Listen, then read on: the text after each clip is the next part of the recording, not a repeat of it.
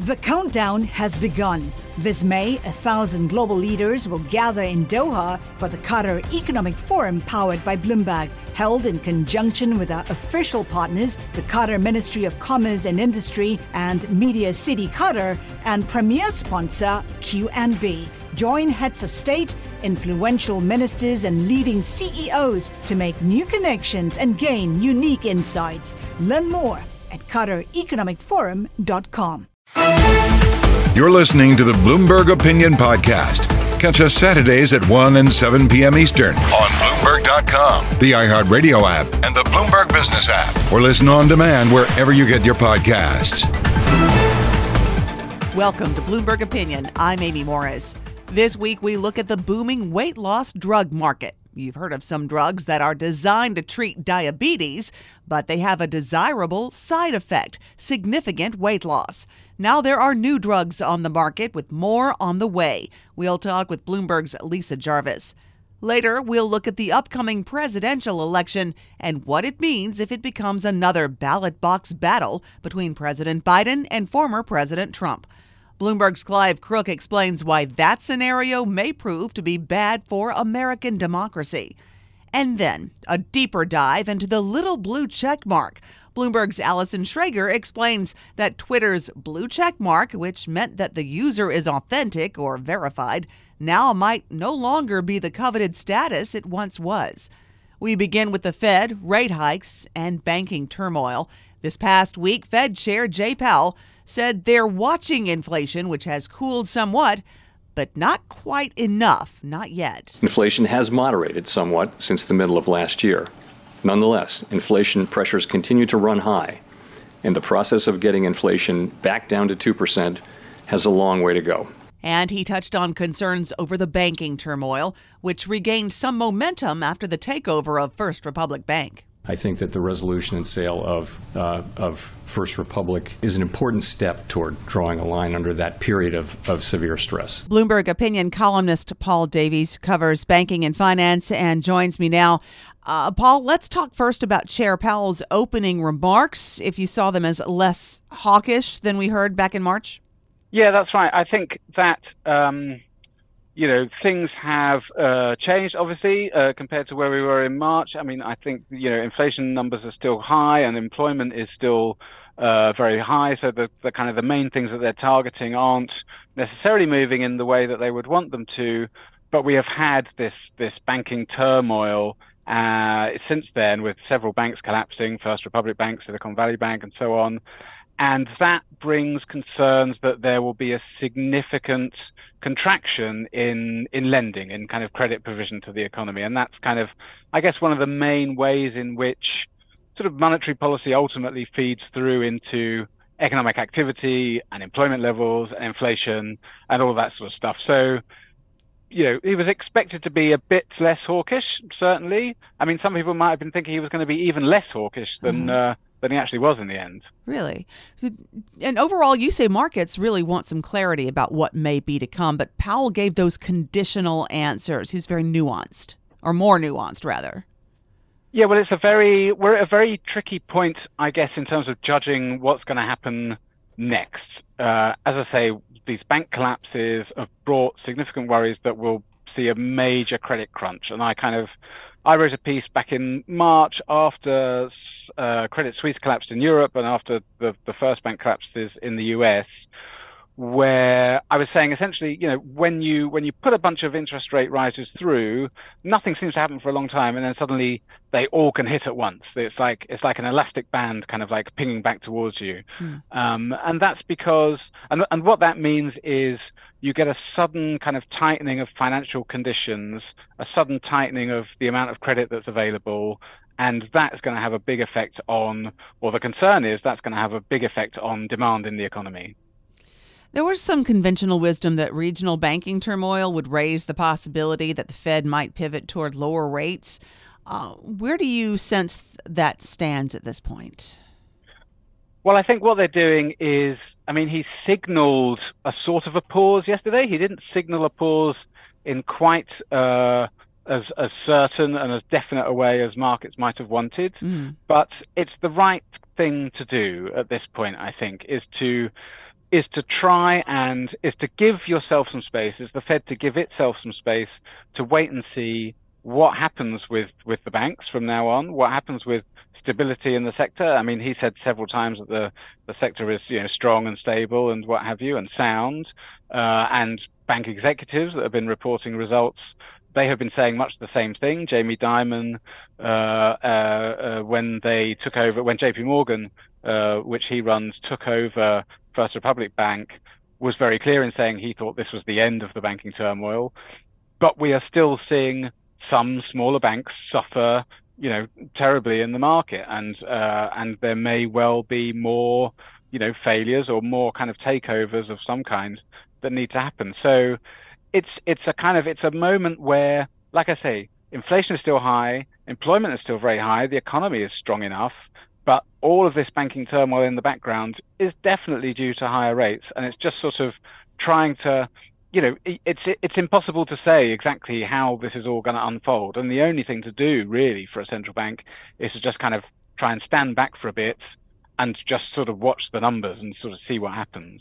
Can I ask you a layman's question with this? Because it seems like throughout this entire process with the banking turmoil, the regional banking turmoil, you know, we, we saw what happened with Silicon Valley Bank and we heard, oh, this is an isolated incident. This is within itself. And then we saw something similar with Signature Bank and they said, oh, no, no, no, that's because of something completely different, isolated incident. And then, of course, First Republic Bank. And we're not even talking about Credit Suisse, but we're seeing all these little little isolated incidents happening and throughout let's just say throughout the US definitely and not exactly at the same time but it seems domino like how how long before we finally start to connect these dots and say you know what? Maybe there's some there there.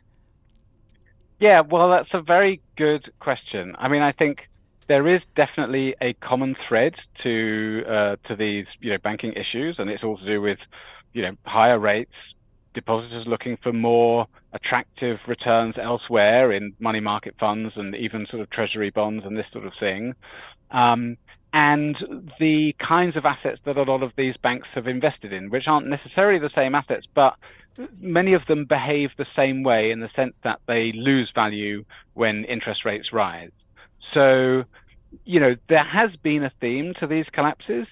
And you know the current banks that are under pressure, most pressure, uh, PacWest, uh, for example, mm-hmm. doesn't seem to have exactly the same sort of issues at all. Uh, certainly on the asset side, but again, if it does get into trouble, and if we I mean, if we relook at the, all the balance sheet and everything else after it, you know, is in tr- after it fails, if it does fail, then we may well kind of see how it fits into the same sort of narrative after all. Markets generally have a way of looking for the next weakest link in the chain whenever you get a series of problems and kind of going after that weak link and seeing if it falls over. And I guess we won't know that this crisis is over until the last weak link that the market goes after doesn't break.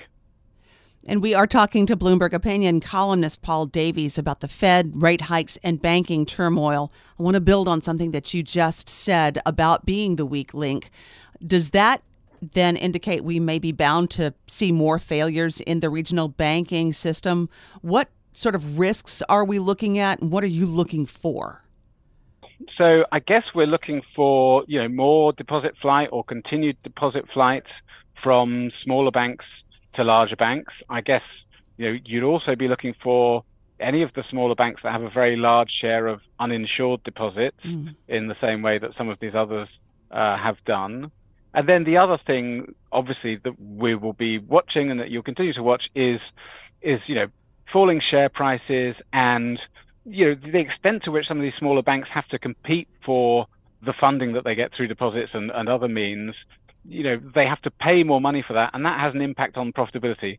And this can become, you know, for all of these banks, and especially for smaller banks that are less diversified, it can become a sort of a, you know, a really difficult spiral to get out of because you know falling profitability leads to a collapsing share price, which worries you know depositors because they see the market saying that their bank is weak so maybe they start pulling their deposits out which means even higher funding costs which means even greater squeeze on profits, which means even more of a problem for the share price. and it's a kind of it's a circle that keeps going round and round and, and can keep getting worse. And that that might be what starts happening to some some of these other smaller banks next that don't necessarily have exactly the same problems that you know Silicon Valley Bank and First Republic Bank had, but can get into these sort of downward spirals because of that interaction of funding costs, profitability, and share price falls. Okay, well, then let's put it all together and tie it up with a little bow. Any final thoughts on the economy, whether we're likely to see a slowdown or something more substantial in the coming months?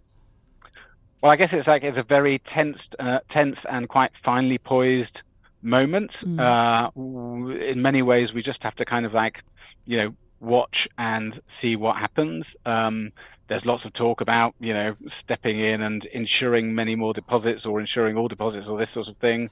I personally think that would be a mistake for reasons that are probably too lengthy to go into right now. Uh, and anyway, and if the, if we were going to do something like that, it would probably take too long to to to to put it into place to kind of stop, you know, uh, this mini banking crisis that we're currently having anyway. So so yeah, it's it's a it's a very tense and finely poised time, and uh, it's really uncertain as to exactly how it's going to play out. Paul, thank you so much for taking the time with us. It is always a pleasure. Thank you. Bloomberg opinion columnist Paul Davies. Just ahead, we take a look at one sector of the pharmaceutical industry that's got the market's attention weight loss drugs. Bloomberg's Lisa Jarvis joins us in just a few minutes. You're listening to Bloomberg Opinion.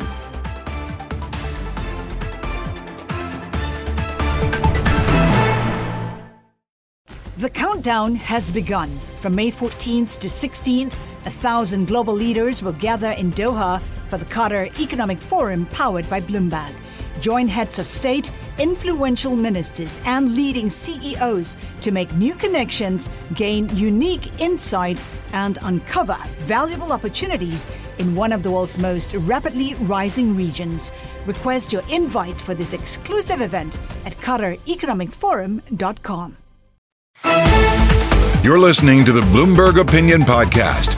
Catch us Saturdays at 1 and 7 p.m. Eastern on Bloomberg.com, the iHeartRadio app, and the Bloomberg Business app, or listen on demand wherever you get your podcasts. You're listening to Bloomberg Opinion. I'm Amy Morris. And by now you've heard of these weight loss drugs. They weren't really intended to be weight loss drugs, dominating the obesity market. The drug, commonly known as Ozempic, designed to treat diabetes, has become so popular for people trying to lose weight, it's getting harder for diabetics to get their hands on the drug. And now we're learning that Eli Lilly has another drug in the pipeline called Mounjaro that helps people with diabetes lose a significant amount of weight. Let's get more on this. Bloomberg opinion columnist Lisa Jarvis covers biotech, healthcare, and the pharmaceutical industry. She joins us now to sort of walk us through all of this. Lisa, always a pleasure. I want to thank you for joining us today. Um, this drug, not Ozempic, but Mounjaro, is currently marketed for diabetes. Is that right? Or is this specifically for weight loss? That's right. And thank you for having me, Amy. Um, it is currently marketed for diabetes. It was approved last summer.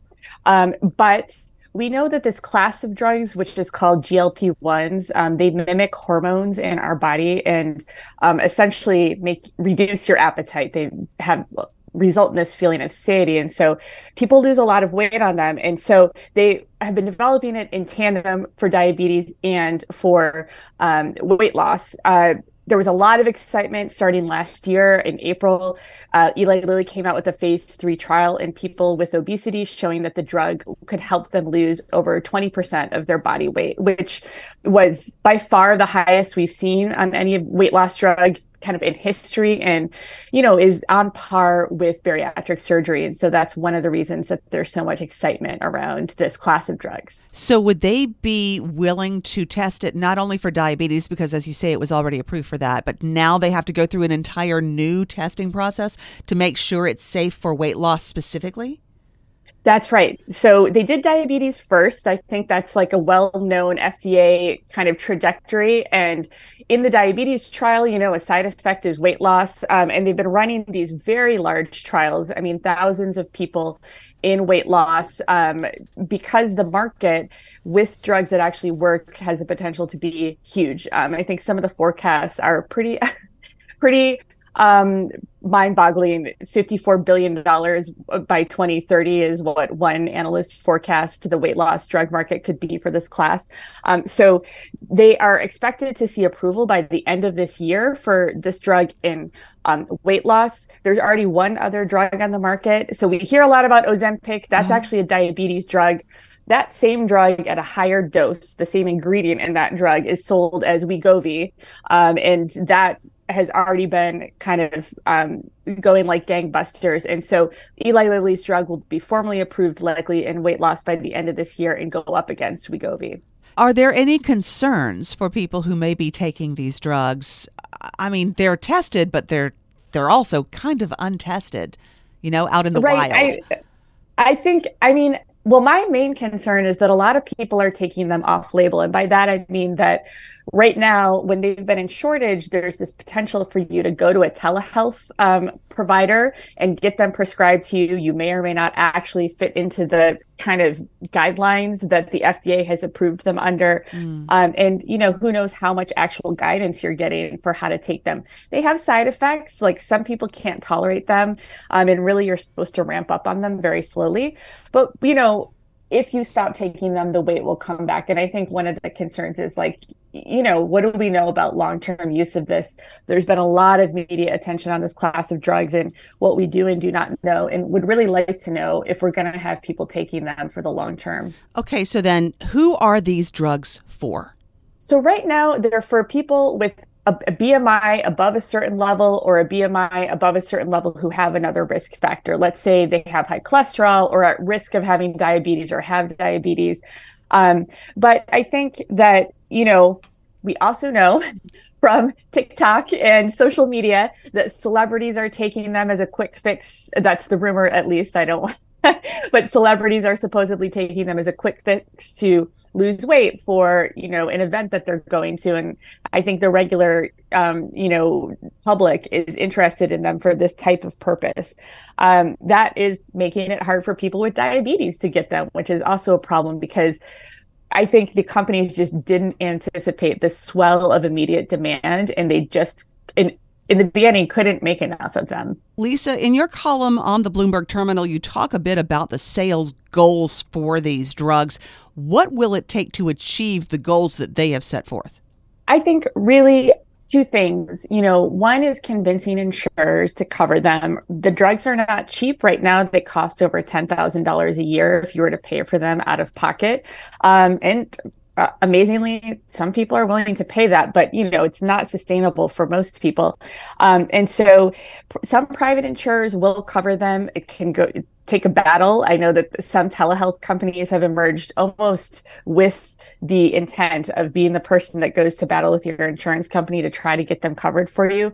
Right now, Medicare is not covering them at all, um, which there's a lot of you know controversy over whether they should be covered um, on the one hand if it does improve health outcomes that would save our healthcare system in the long run. And the other there have been some estimates about the incredible burden these drugs could have on our healthcare system if medicare did cover them.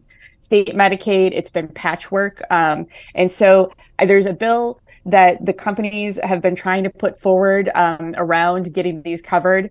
But I think the other big thing is really proving that when you lose weight it improves your long-term health. People have that people have fewer heart attacks and strokes and live longer. And that's the companies are running very big trials right now to try to show that. We won't know the answer to those questions for another you know 1 to 3 years though.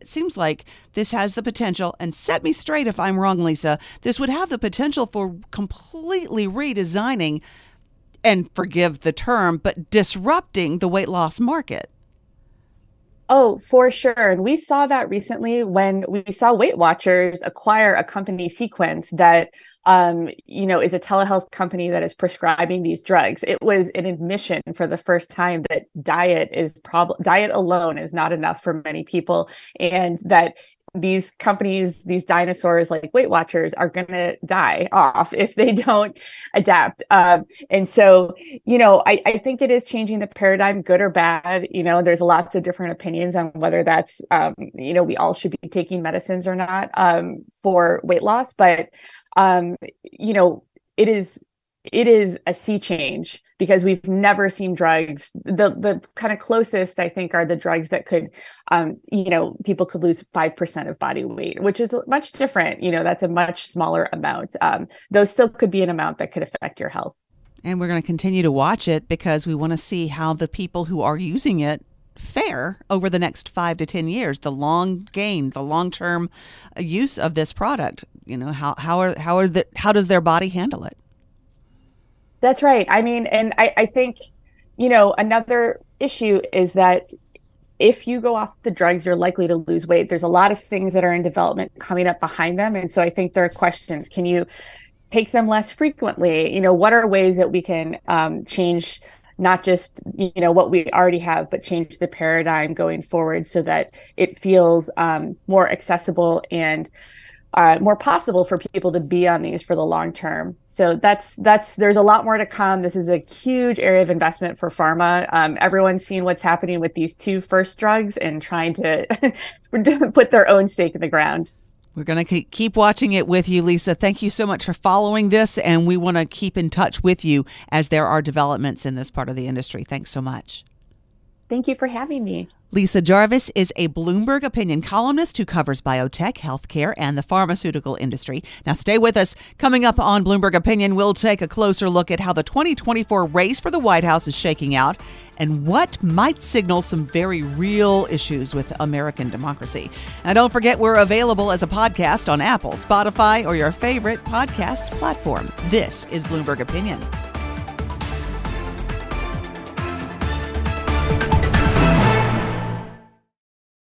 The countdown has begun. From May 14th to 16th, a thousand global leaders will gather in Doha for the Qatar Economic Forum powered by Bloomberg.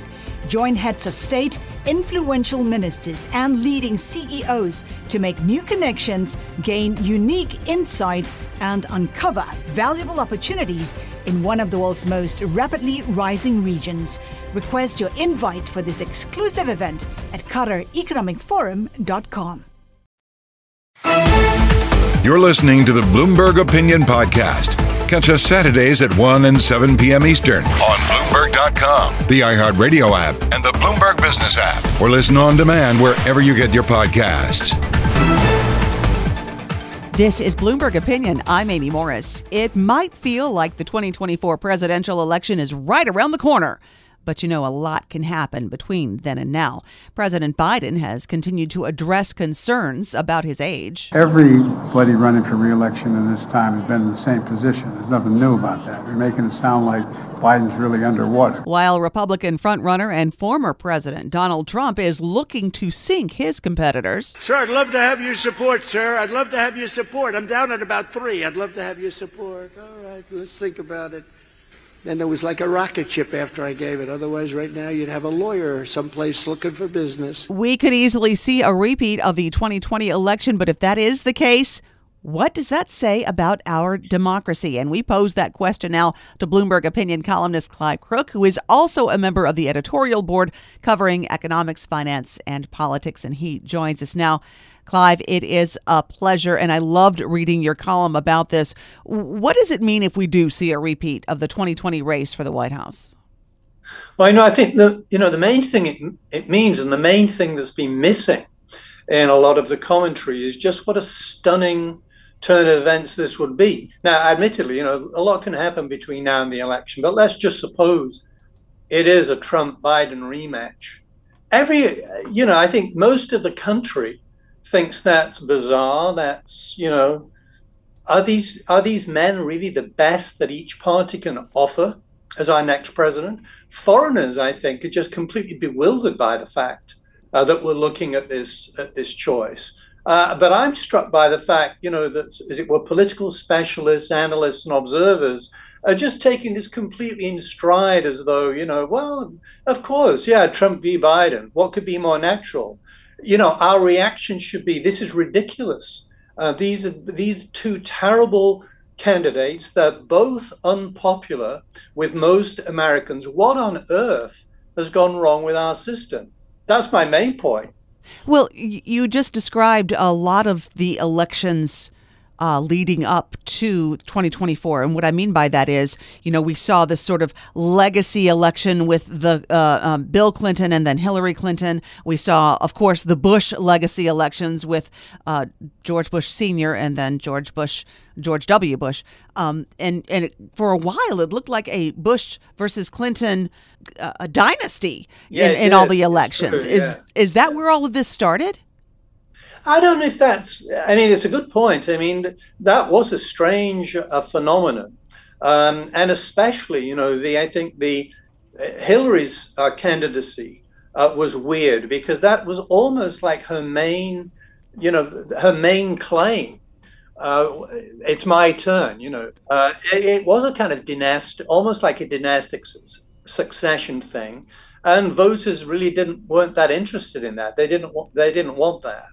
But now I think we have a different phenomenon because I think if you look back to, you know, the Bill Clinton days, the and the Bushes, you know, the, we lived. Although you know there were intense political fights, intense political controversies. Don't misunderstand me, but by modern standards, Mm-hmm. um, you know, th- there was at least the possibility of a more consensual uh, style of politics. And I think that's actually what Bill Clinton stood for. I mean, he's an extremely skillful politician, and he was able to reach out to a lot of moderates as well as Dems. And actually, I think Obama had that same kind of talent, you know, that um, certainly in 08 when he was running, you know, uh, the pitch he made was very much along those lines. Uh, you know, he was a he was a progressive Democrat, is a progressive Democrat, but he crafted a message that had great appeal to the center of the country, stressing unity, coming together, fixing problems. And the country liked the sound of that and wanted it. Where, that's just gone. Now we have Biden, who ran as a centrist, but has turned into not a centrist in my view. He's he's gone along with this kind of left left leaning tilt in the Democratic Party, and he's running as a sort of anti-MAGA Republican. His his posture is mainly about you know sticking it to the enemy. It isn't about reaching people in the middle. It's about uh, you know energizing Democrats to see the danger on the other side, which of course activist Democrats already do. And then Trump, of course, is the quintessential divisive candidate. I mean, politics for him is all about identifying an enemy and sticking it to the enemy. And he does, I don't think he even really cares all that much who. So what's happened is that we have a, a, a very, very different, angrier, more oppositional, anti-consensual style of politics. That that I think is is the profound change. And what I find so depressing about this forthcoming contest, if it happens, is that we just seem to be cementing this approach to politics into the country. And I think it's profoundly bad, profoundly dangerous for the country. Clive, you said something that really struck a chord with me. Are we lazy? Are we just not politically motivated or civic minded anymore? Are we just, I don't know, burned out, tired, sick of it, just lazy, just too preoccupied with whatever else? Well, I must. Uh, I do think that's a that is an excellent uh, point because one of the things I, I, I've been trying to argue in some recent columns I've written on American politics is that the blame for this mess we're in lies partly with with people like me, as, as it were, the the disgusted centrist. uh, and, fa- but I mean that that that's the problem. That I mean, an awful lot of Americans, I think, are just disgusted with politics, and I would say they have every reason to be. And their response is sadly to switch off and just you know, say, I don't even want to talk about this stuff. You know, just leave me alone. And the problem, of course, is that that leaves the field to the true believers on each side. You know, the Trump fundamentalists and the uh, you know the progressive fundamentalists and the the, the middle of the electorate. Uh, you know, where common sense prevails and you know where people are willing to strike compromises uh, those those people are sort of left out of the system. But to respond to your point, it is partly their fault. I mean, they've chosen to stand aside. Um, and that's partly why I feel, you know, I really have a longing for a, you know, a, a sort of centrist, compromising leader who can channel uh, this disgust with the extremes and appeal to the center and, as it were, re-engage the center. But when you look around, where where are these politicians? There are some in the Republican Party. There are some in the Democratic Party but they aren't speaking up very much, are they? I mean, they're completely sort of subdued and cowed by Trump on the one side and the progressive um, activists on the other. Biden's fallen in with those people, in my view. And so, you know, the moderates in Congress are sort of, uh, they aren't stepping forward to represent the middle of the country. That's that's what's missing. So, if they're not stepping forward and you are making this point of, I would really like to see someone more centrist, it is possible that you're not in the minority, that you are not alone in this longing. What would it take to fix this broken system? Yes, I, I mean, I, I don't think I'm in a, in a minority. I mean, I think um, many Americans feel this way. Um, but it's extremely difficult to um, you know for them to make an impression on the system and as i say and i, I, I agree with the point you were making earlier that you know there, there, there is an element of it of it being our fault you know the, the centrists need to be more energetic i mean it's not good enough to say you know the system is failing uh, this candidate is terrible that candidate is terrible and then as it were you know, have nothing to say about your own role in fixing the problem. I mean, we have to step up and fix the problem, and we aren't willing to do that. But I mean, I do understand the exhaustion that people feel when they follow politics. I mean, wherever they look, it's this this dysfunction, this anger, this reluctance to apply common sense solutions to problems that everybody can see need to be addressed. I mean, it is exhausting. What is it? What is an as it were an ordinary centrist American to do? I don't know. Bloomberg opinion columnist Clive Crook, thank you very much for taking the time with us. Thanks for having me. I enjoyed it. And if you're a Twitter user, you already know there's been this issue over the infamous little blue check mark. Never has there been so much uproar from so many people over something that seems, if you think about it, kind of artificial but maybe not. Let's talk this over with Bloomberg opinion columnist Allison Schrager. Allison, set me straight. What's going on with the little blue check mark? Well, I mean, it's it's interesting how no matter how much we evolve and how much tech we have access to, how we're just still these very tribal people couching for status. Like people don't change. And the blue check mark has just been something to behold because for several years, um, people who had status, which was arbitrarily defined, or in our case, just worked for a media company, got a blue check mark, which meant that you were a public figure and it became a status symbol. It also meant your tweets were more visible, more promoted, and more visible in people's notifications. And then Elon, you know, rightly, I think he had a point of thinking when he took over Twitter, how can I monetize this business that's never made any money? And he's like, well, this checkmark's valuable. Maybe I should start charging for it.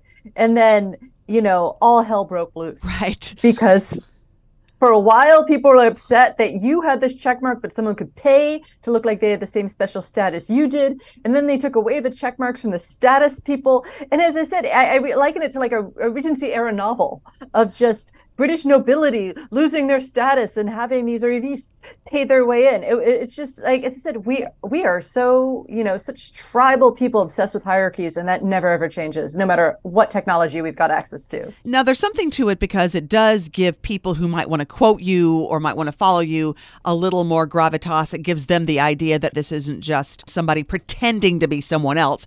Okay, I get that, but then the check mark itself was a commodity before Elon Musk tried to monetize it. Did he break it? I think he did. And I mean, this is the larger point of the column. It's not just, you know, me working out my mixed feelings about losing my check. Right. it is it is actually, I mean, a bigger story about the tech economy, which really did offer free services for people hoping, well, if we just have the same network effect, say everyone's using it, that's got to be valuable somehow. We'll figure out how it's valuable later.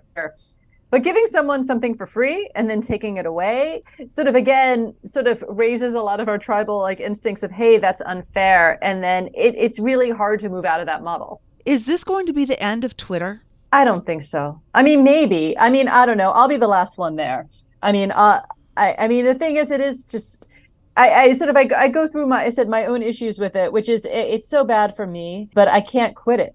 I think everyone keeps trying to quit it and trying different social media platforms. But the thing is, there is something to the network effect, which is everyone is on it. And this is where you get all your information. And this is where a conversation is happening, particularly if you're in media that you feel like you have to be part of. And I'm not sure if Elon can monetize it, but you know, it it's got everyone saying it's not the same, but I think it's got several notches to fall before anyone will actually start leaving. What do we do about it? I mean, are we just going to watch and see what happens with the blue check mark? Are we going to watch and see how Twitter develops or doesn't develop? I mean, it does, as you say, speak to the greater tech industry as a whole, particularly with social media. Well, I think the tech industry, as I said, is going to have to change. I think with rising rates and sort of realizing that there's a sort of a way of monetizing this through advertising or even data might not pan out the way they want. Mm. I mean, these tech companies can't keep doing this forever. Elon can't, as rich as he is, can't fund it forever. So, I mean, either they something will have to change, and maybe that will mean we'll actually have to pay for this stuff.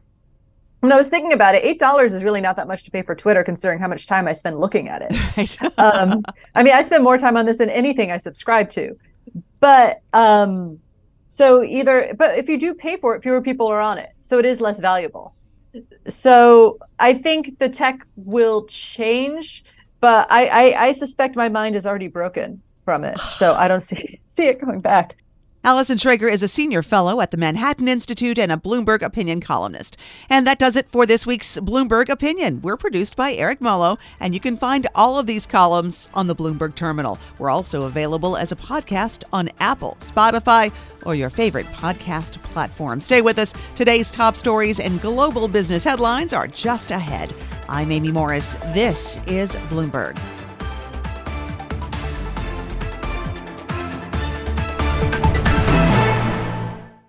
The countdown has begun. This May, a thousand global leaders will gather in Doha for the Qatar Economic Forum powered by Bloomberg, held in conjunction with our official partners, the Qatar Ministry of Commerce and Industry and Media City Qatar, and premier sponsor QNB. Join heads of state, influential ministers, and leading CEOs to make new connections and gain unique insights. Learn more at QatarEconomicForum.com.